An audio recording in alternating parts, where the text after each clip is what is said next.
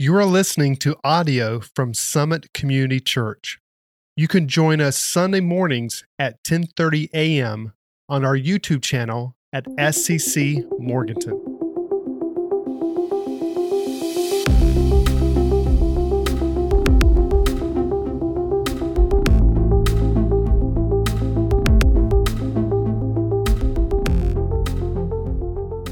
Good morning, church, and welcome to Summit Community Church to worship together here on our campus and online. Our Lord and Savior, Jesus Christ, glad to be with you today. I hope you're all with us last Sunday for our Go Sunday with the three missionaries and their families represented who are with us to partner with us in our backyard and beyond reach in our ministry of missions effort here and around the world. Uh, that is just the beginning of what we're looking forward to, that more things are to come. But we had on the stage three people representing their families and missions around the world. Now, you got to, got to understand that being involved locally and internationally is something that takes effort after you've been shut down for three years. And so we're moving forward. We're getting ready. We're launching out. We're ready to go.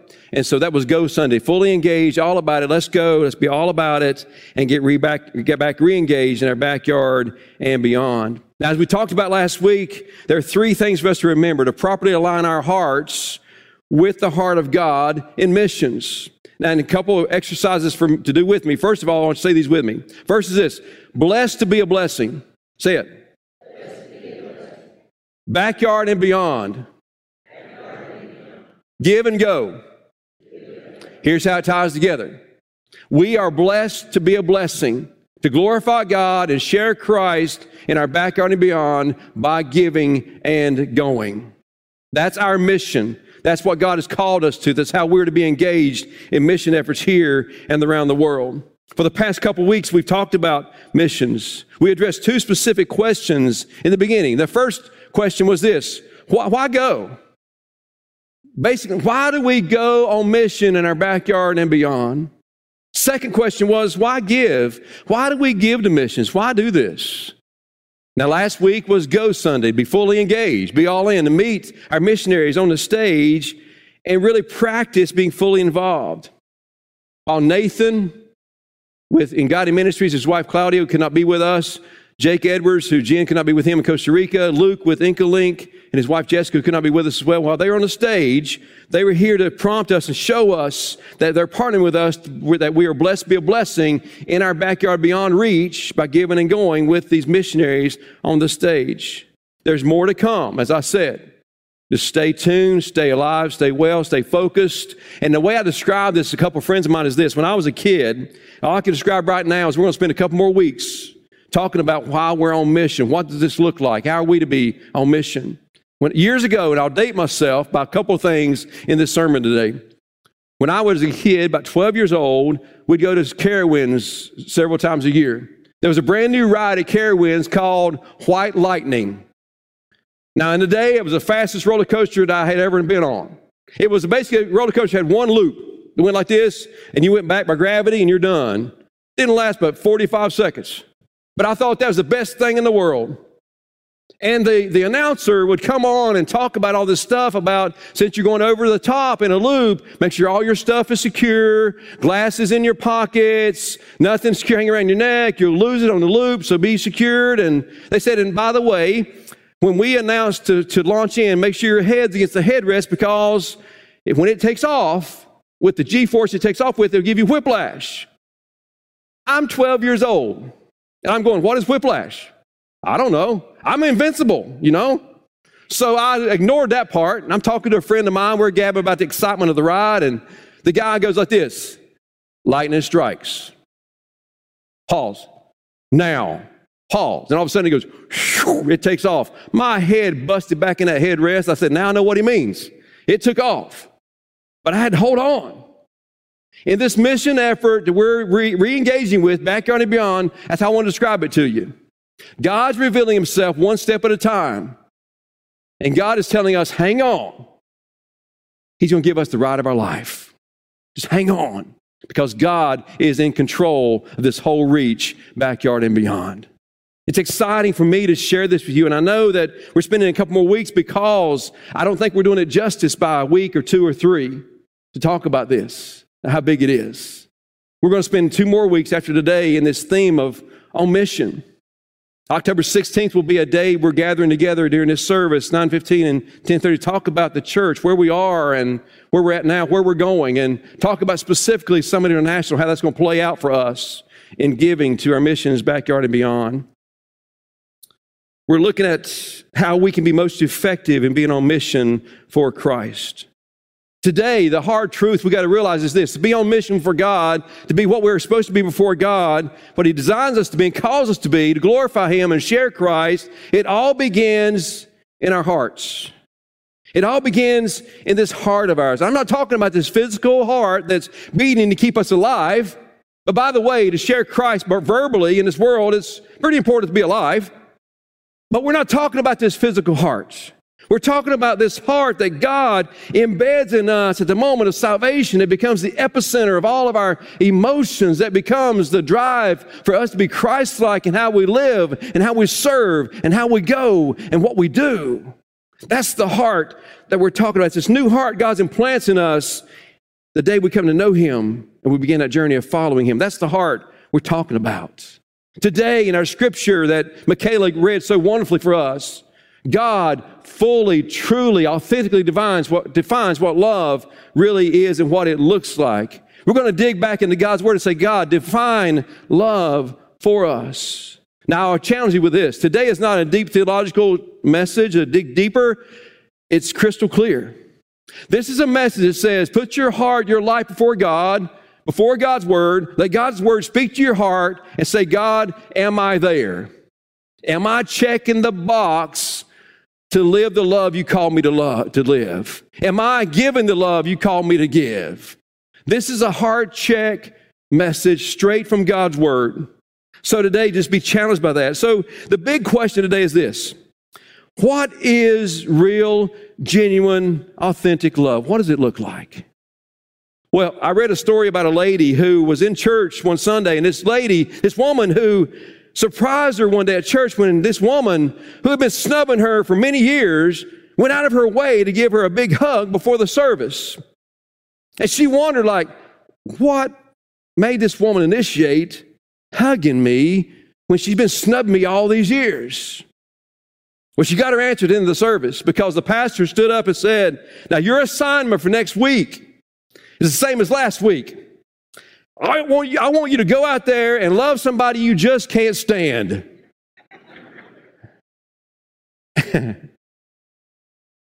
just, just hug them. She's going, now I get the picture.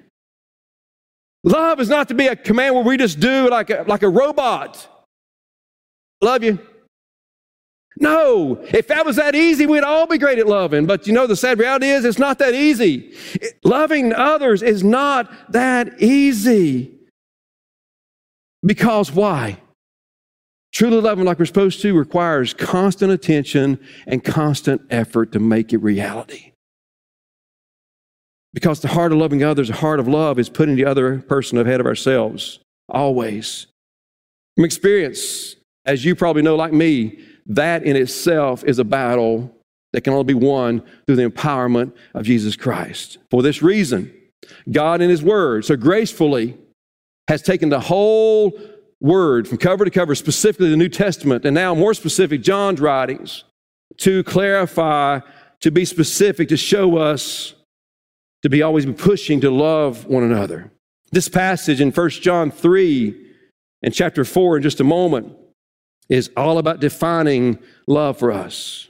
John, who wrote this letter for us, John walked with Jesus as a disciple. He heard Jesus himself say out of his lips, I give you a new command.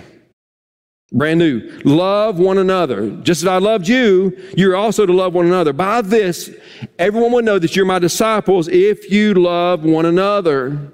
He heard Jesus say this. John witnessed Jesus then in the upper room bow down on his knees, get a towel, get a basin, and wash their feet. Jesus says, By this you will know you're my disciples if you love one another. He showed them what love looked like.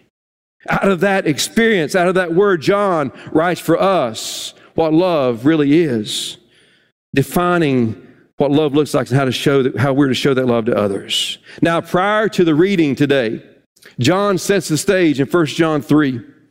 He sets the stage. If you got your Bibles, turn there real quick. It's not on the screen, but I want you to hear this straight from God's Word. And there's two times he says this is how. He says it in verse 16. Verse 10 of chapter 3 says this This is how God's children and the devil's children become obvious. Whoever does not do what is right is not of God, especially the one who does not love his brother or sister. John goes, You want to fall out and find where you're at? There's two sides here. Whoever does not love his brother or sister is not God's child. Man. So I said it's a heart check. It's not, it's just get yourself for this and let's see. I'm looking, I've been looking all week. I said, man, God, I got, whew, my goodness. God, you got to work in this heart of mine because it's not where it's supposed to be. This is how. From that verse, he begins to build a case in an Old Testament story about Cain killing his brother Abel, which, by the way, we'll talk about this more deeply in our Connect groups about the Cain and Abel section of this passage. Further developing that opposites of love and hate to define what love is. He's already written about light and darkness, opposites, death and life, truth and error, God and the devil. Now he speaks about love and hate. And after that experience, he moves into verse 16, a statement about how we know love. Now, look at verse 16 again. How does it say? This is how we have come to know love, colon. I mention that specifically. He laid down his life for us. We should also lay down our lives for our brothers and sisters. Notice how straightforward John is about how we come to know love. If somebody stands before you and says emphatically, Straight, this is how you know. There's no wiggle room here. He's defining it. When there's a colon appears in language, that means what follows it will define, explain what preceded it. That is a marker saying what's back here will be defined over here. What's here defines what's back here. He says, This is how we know love. That we know this because he laid down his life for us. He speaks with assurance and certainty. John does not say, well, this is how you might find love. This is how you might know love. What does he say? This is how you know love. You cannot be any more emphatic than that. So, how do you love? How do I love? How do we experience and know this real, genuine, authentic love from God? What does he say emphatic? He says, This is how we come to love. What does he say next? He laid down his life for us. Who's the He? Jesus. It's not, it's not hard. Who is He? Jesus. Yes. Jesus laid down his life for us. So, John's point, the first truth in this passage about love is this look to the cross to see what love is. You and I, you, want to know what love is, what love looks like? Look to the cross. You want to see how you're to live out this real, genuine, authentic love? Look to the cross. John's very simple. Just look to the cross. You know, we, we, we think about love a lot. We talk about love quite often. We write a lot about love. We sing a lot about love. But do we really and truly know God's love? Are we living in that kind of love? Now, I'm going to confess the sin to you, okay? Confessional time. Years ago, there was a band that I love and I still love to this day, Current Sin. Not really, uh, but a band by the name of Foreigner. They would not appear on a stage in a church, but they appeared on many stages, and I love Foreigner. Is anybody sinful with me today? You like Foreigner? Have listened to them? They wrote a song called Cold as Ice, and I, I crank. If you're beside me in traffic in the car, the windows are down, my, my windows are shaking, and I'll just get oh, away in a minute, but it's shaking because I love that song. But there's one that I love more than that. It's a ballad. They wrote a song called this I Want to Know What Love Is. You remember that song? I won't sing it, so please don't sing it from, to me. I won't sing it to you. But they wrote a song that says, I want to know what love is. Now I know they were not talking about this genuine, real, authentic love from God. They were talking about a different kind of love, but the principle applies. In that song, it says this I want to know what love is. I want you to show me. I want to feel what love is. I know you can show me. I think those lyrics ring out of John's gospel, John's letter right here. God, if we look to God and God, we say that to God, God said, I'll show you. It's the cross. God, I want to know what love is. And God says, Look to my son, Jesus. God, I want to feel what love is. He said, Experience him as your Savior. There's no question about answering those questions. John deals deeply with this issue. If we truly want to know what love is, want to be shown what love is, and feel what love is, just look at the cross. In that cross, what Jesus has done for us in our place as a perfect, ultimate sacrifice for our sins, totally undeserving, that is love. I want to ask you something. Have you ever lost something and gone on a mission to find it?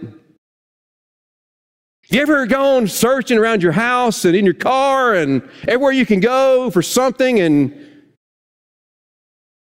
you don't know where it is, you misplaced it? I've done this before. I'll be wandering around the house or the office or somewhere else, and I'll be looking like, you know, you know something's wrong. I'm like, like this. And what are you doing? Where are my reading glasses? I can't find my reading glasses. Uh, Mike, they're on your head. Oh, has anybody ever done that one? Confession time? Getting old enough, we don't remember things, plus losing our glasses. That's us. That's me. God says you can so easily forget this. We can go looking in all these other places, all these other circumstances, all these situations, all these other relationships. He said, the reality of love is staring right in front of you. It's been there all the time. It's called the cross.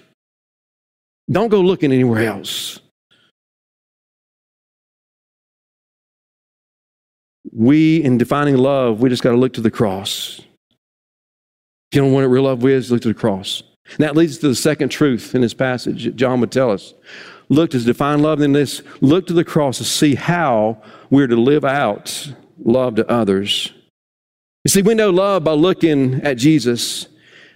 Then we realize how we're to live out that love and give that love to others. Look at verse 16, the last part. He says, What? We should also partner up, lay down our lives for our brothers and sisters. He's saying, if Jesus loved you that way, you're to do the same. If you truly understand this, this is your calling. Do the same to your brothers and sisters. If we truly belong to God in Christ, He says we will live and love after the pattern of Jesus and not the pattern of this world. That's how we will love.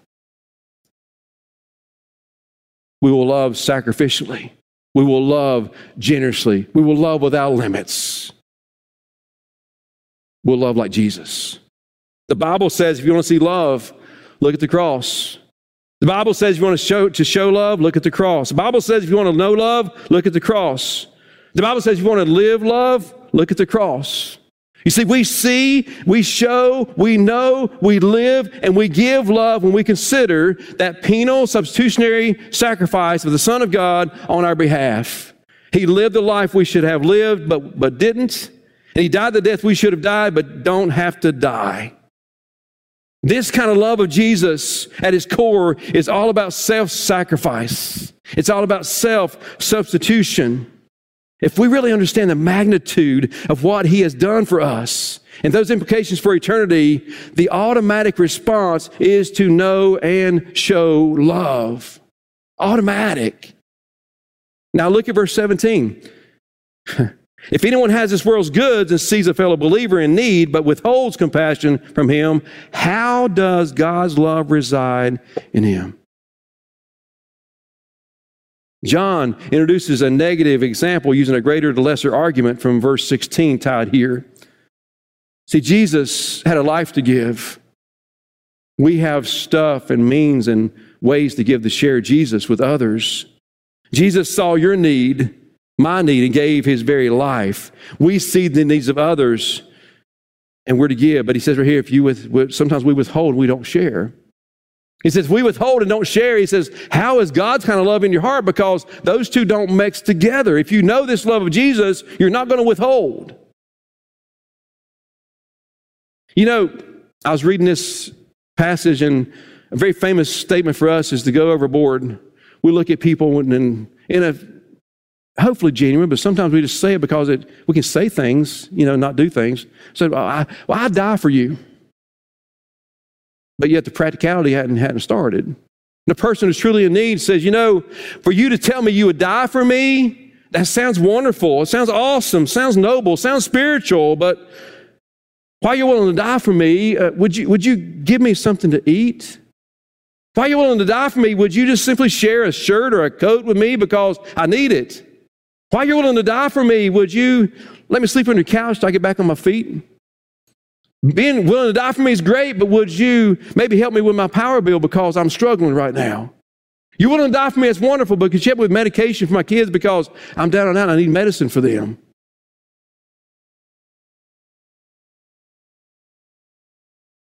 You see, they say, You see, I don't need you to die for me. I just need a little help. In today's world, there's a statement called talk is cheap. It applies here, and I think it has more biblical content than what we realize. Because John is so straightforward with a convicting question. In 17, he says, If you do this, if we withhold, how does God's love reside in us, in him, in her, in all of us? How does that happen? It's because John knows this. In your hands, your hands, my hands are evidence of my heart. Totally. John knows closed hands is a sign of a closed, cold heart. Open hands are a sign of an open, love, charitable, giving heart. These things out here speak to our heart. There's no other thing that we need to speak. They give evidence of what's in here the gospel of God's grace is seen and experienced in Jesus. Look at verse 18. He says, Little children, calling us to the point of sin, just before your Father. Little children, let us not love in word or speech, but in action and in truth. Love and truth go together. Love is an action word. This is piggybacked off of James, the half brother of Jesus. What did he say? About the same thing about love and action and truth. He says in James 2, he says, If a brother or sister is without clothes, and lacks daily food, and one of you says to him, go, go in peace, stay warm, and be well fed, but you don't give them what the body needs, what good is it? He says, in the same way, faith, if it does not have works, is dead by itself. But someone would say, You have faith, and I have works. Show me your faith without works, and I'll show you my faith by my works. That's why last week, when our missionaries were on the stage, they spoke to several things that that child, whether in our backyard and beyond, who does not have school supplies that, that they need, or whatever, it might be the, the holes in their shoes, whatever it might be, or coat in the wintertime. They don't have food on the table. Until we address that immediate physical need, we can't get to the gospel of Jesus Christ. How do you hear the gospel when you're hungry? How do you hear the gospel when there's current needs in your life? We do a couple things in mission efforts. We speak to addressing food, shelter, clothing, education, in other countries' workforce. We speak to these things. But we know this it's driven by the gospel.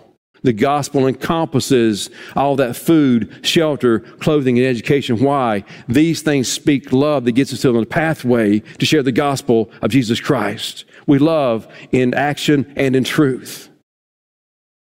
That's the way we do. That's what we're called to do by this love that God has displayed for us. We love both in our motives and our actions. He wants us to love and care for others just like we've been loved and cared for by Jesus.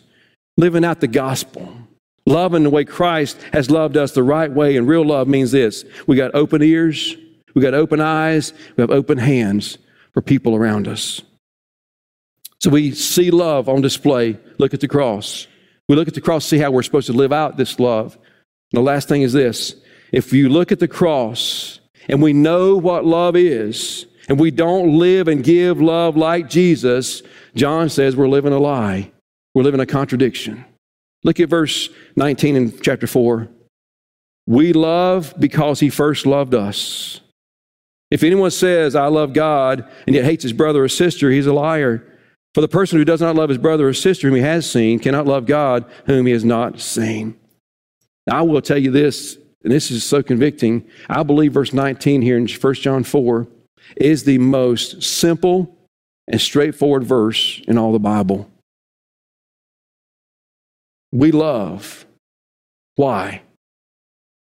Because he first loved us. God took the initiative on your behalf and mine. He loves us. And the love that now abides in us has been perfected in us, overflows in loving words and actions to others.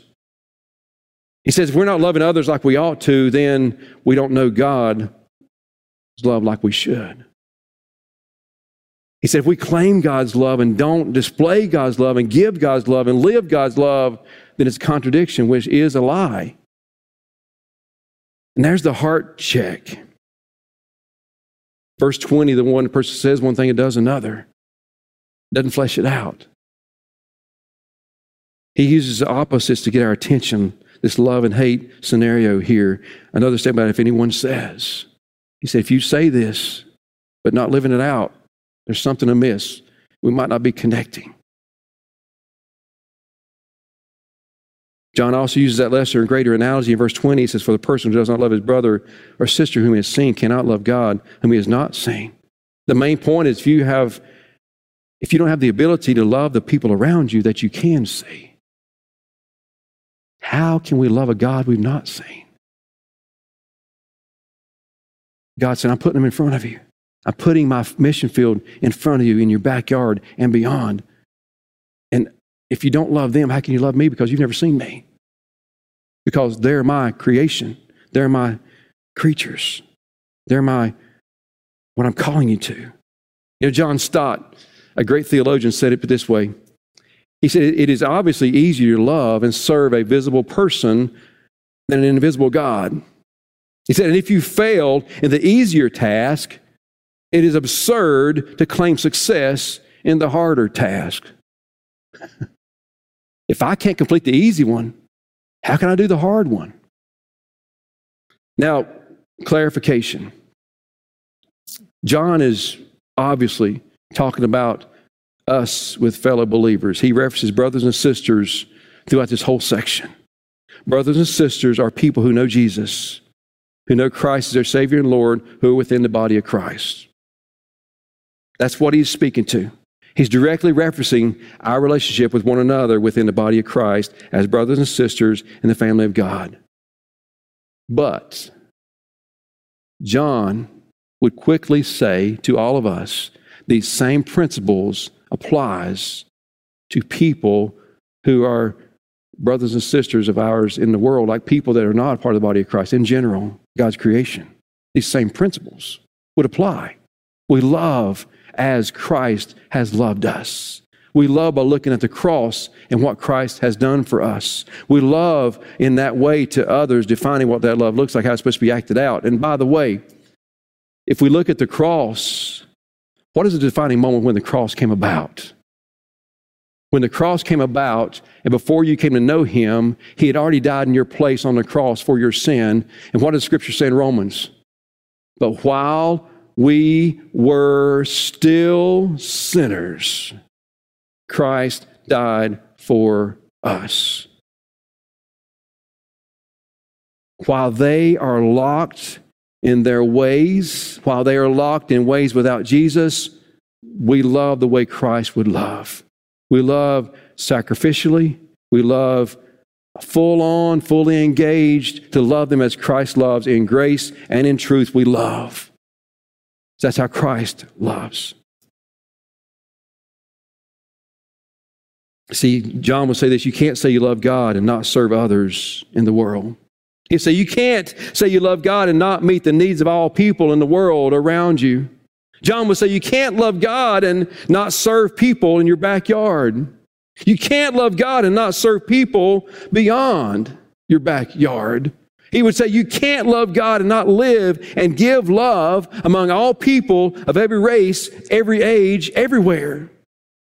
Because that's how God loves. God loves so much He gave his life. And another way this all ties together, I want to reflect you back to the beginning of the church, the birthing of the church in Acts chapter 2. The Holy Spirit has come down, showered down, just blasted in that place, shaking the foundations among them. Peter preaches. The church begins to gather in Acts 2. And the church begins doing what the body of Christ is doing in that time. They're being persecuted. They're being ridiculed. They're being, they're gathering together as new believers, as brothers and sisters in Christ. And it's sort of a summarizing statement for me is 47 in Acts 2. And it says they had favor. They were praising God, enjoying the favor of all the people. And I want to challenge you with this thought. In Acts 2:47, all the people that they shared, they, they enjoyed favor from. Guess who all the people were? All the people was not just the church. All the people was the world around them. Because what was happening? The church body, the body of Christ at that moment, why did they share favor? Because, read it. They had all things in common. They sold possessions and property distributed based on need. They were devoted to each other meeting together. They ate with joyful, sincere hearts. You see, the way that they took care of each other, the way they shared all things, the way they were devoted to each other, the way that they were full of joy and sincerity, all of that opened up opportunities to share in the world around them. So, we're commanded to love the way Jesus loves out there. We're commanded to love like Jesus in here. And if we don't love like we're supposed to love in here to get out there, we're doing detriment to the kingdom of God. And if we love the way Christ says love within the body of Christ, we will share favor with all the people because they will look in and go, you, you, y'all are weird, but it's a good kind of weird. You actually do love each other. You're devoted to each other. You're sincere. You're joyful. Look at all this stuff in the world around but you got joy. How is that possible? Well, let me tell you. And we share about Jesus, how he's changed our lives. Then we meet, need to do this. Then what happens at the end of that passage? It says, God added to the church daily those who are being saved. This love factor here within us as the body of Christ and out there in the world, backyard and beyond, by giving and going, we're blessed to be a blessing, all this stuff we'll reap those kind of benefits. If we're not reaping it, it might be because we're not loving like we're supposed to love. Because we got to love this, experience this, and live this out. The progression of love, as we see it here, as we are aware of Jesus' love for us, and we experience Jesus' love that He has for us, we will then live and give the same kind of love to others. So the question is are you aware of Jesus' love for you today? Have you experienced Jesus' love in your life as of today? And are you ongoing experiencing it day by day, every day? Does your heart need a checkup? I want to make sure you know that you're aware that Jesus died for every one of us in our place. I want you to know that you can experience His love right here and right now. And maybe you say, Yeah, I came to Christ a long time ago and I experienced that love, but I sort of fall, fallen away. It's time to get this heart warm again, get re engaged. As our song said, God, break my heart for what breaks yours. Help me to shine in the darkness. You've never become aware, never experienced it, or gotten cold and not experienced it right now, let the day be the day of change. We're going to sing a song right now, a beautiful, powerful worship song called Alabaster Heart. Our, we bring our hearts to God just like an alabaster vessel, saying, God, we're bringing it to you as a sacrifice, lifting our hearts to you. And God, just break it down. I bring it to you. We bring it before an alabaster cross. Because what happened to the cross? Jesus shed his life, was broken for us. And when he was broken, what spilled out? The healing of his grace and his mercy in our lives. God, take my heart and break it today. Make it what it needs to be today. This alabaster heart of mine. I pray in your, this time of song drill down deep in your heart. Let God have your heart this morning. The altar is open where you can come and pray. You can pray where you stand, but search your heart before God today. Say, God, do I know you love? God, am I loving the way you called me to love? Let's stand together. Father in heaven, I pray this day we bring our hearts to you, just like the lady brought the alabaster jar of ointment, the, the perfume to you to anoint your feet because she was so grateful for what you've done in her life. God, may we bring our hearts, just like that vessel, this alabaster heart, to be broken by you, for you to remake it as it needs to be remade. Father, it's all about you, not about us. Be in our worship, we pray. We love you. In Jesus' name, amen. Thank you for tuning in to this week's sermon. For more information about Summit Community Church, please check out our website at summitchurch.me or on social media on Facebook or Instagram at SCC Morganton.